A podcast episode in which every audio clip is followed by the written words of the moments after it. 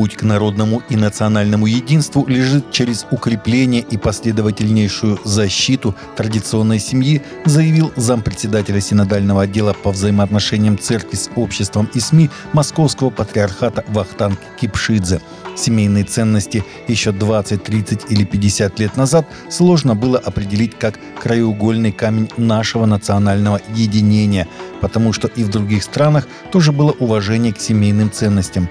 Но сейчас мы видим, что семейные ценности, я имею в виду прежде всего представление о браке как союзе мужчины и женщины, о радости деторождения, воспитания детей, все эти ценности находятся в состоянии исчезновения или сознательного уничтожения со стороны тех общественных и политических сил, которые решили эти ценности ликвидировать, сказал он на посвященной Дню народного единства пресс-конференции в Международном мультимедийном пресс-центре «Россия сегодня».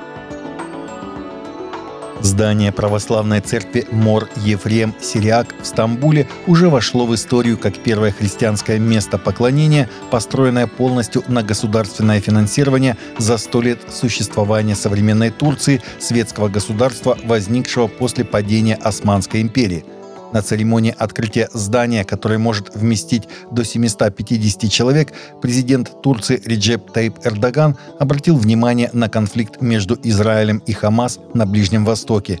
Сегодня мы видим большие проблемы во многих частях мира, но я считаю очень важной солидарность, проявленную здесь сегодня, сказал Эрдоган.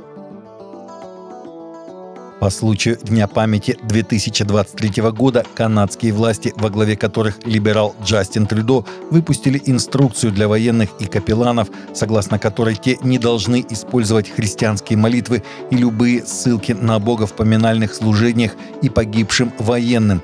Это сделано, чтобы придерживаться трех светских принципов – многообразия, инклюзивности и равенства – Удивительно, но фраза «чтобы мы не забыли», которая стала слоганом этих поминальных мероприятий, взята из христианской поэмы Радерда Киплинга, написанной в 1897 году по случаю бриллиантового юбилея королевы Виктории, что было задолго до Первой и Второй мировой войны. В поэме выражение «чтобы мы не забыли» повторяется восемь раз. Таким образом, автор хотел подчеркнуть опасность забыть о том, что самое важное – забыть о Боге.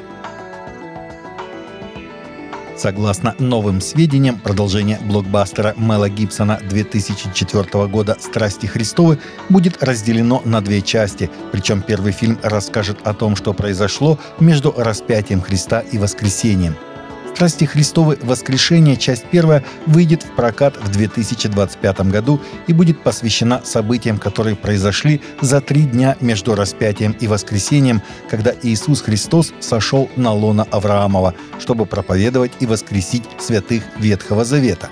Это официальное описание фильма на imdb.com. По сообщениям журналистов, съемки еще не начинались. В отдельном интервью Кевизел, играющий роль Христа, сказал, «Мел Гибсон провел меня через все сцены, и я лежал на полу и плакал. Это будет одна из лучших вещей, которые вы когда-либо видели». Папа Римский Франциск рассказал, что любит море, но в последний раз был на нем в 1975 году. «Я люблю море. В 1976 году я должен был поехать, но говорили, что будет государственный переворот. И переворот произошел. И после этого я не вернулся к морю. Я люблю море, оно мне очень нравится, сообщил он в интервью каналу TG1. 24 марта 1976 года власть в Аргентине захватили военные во главе с генералом Хорхе Рафаэлем Виделой.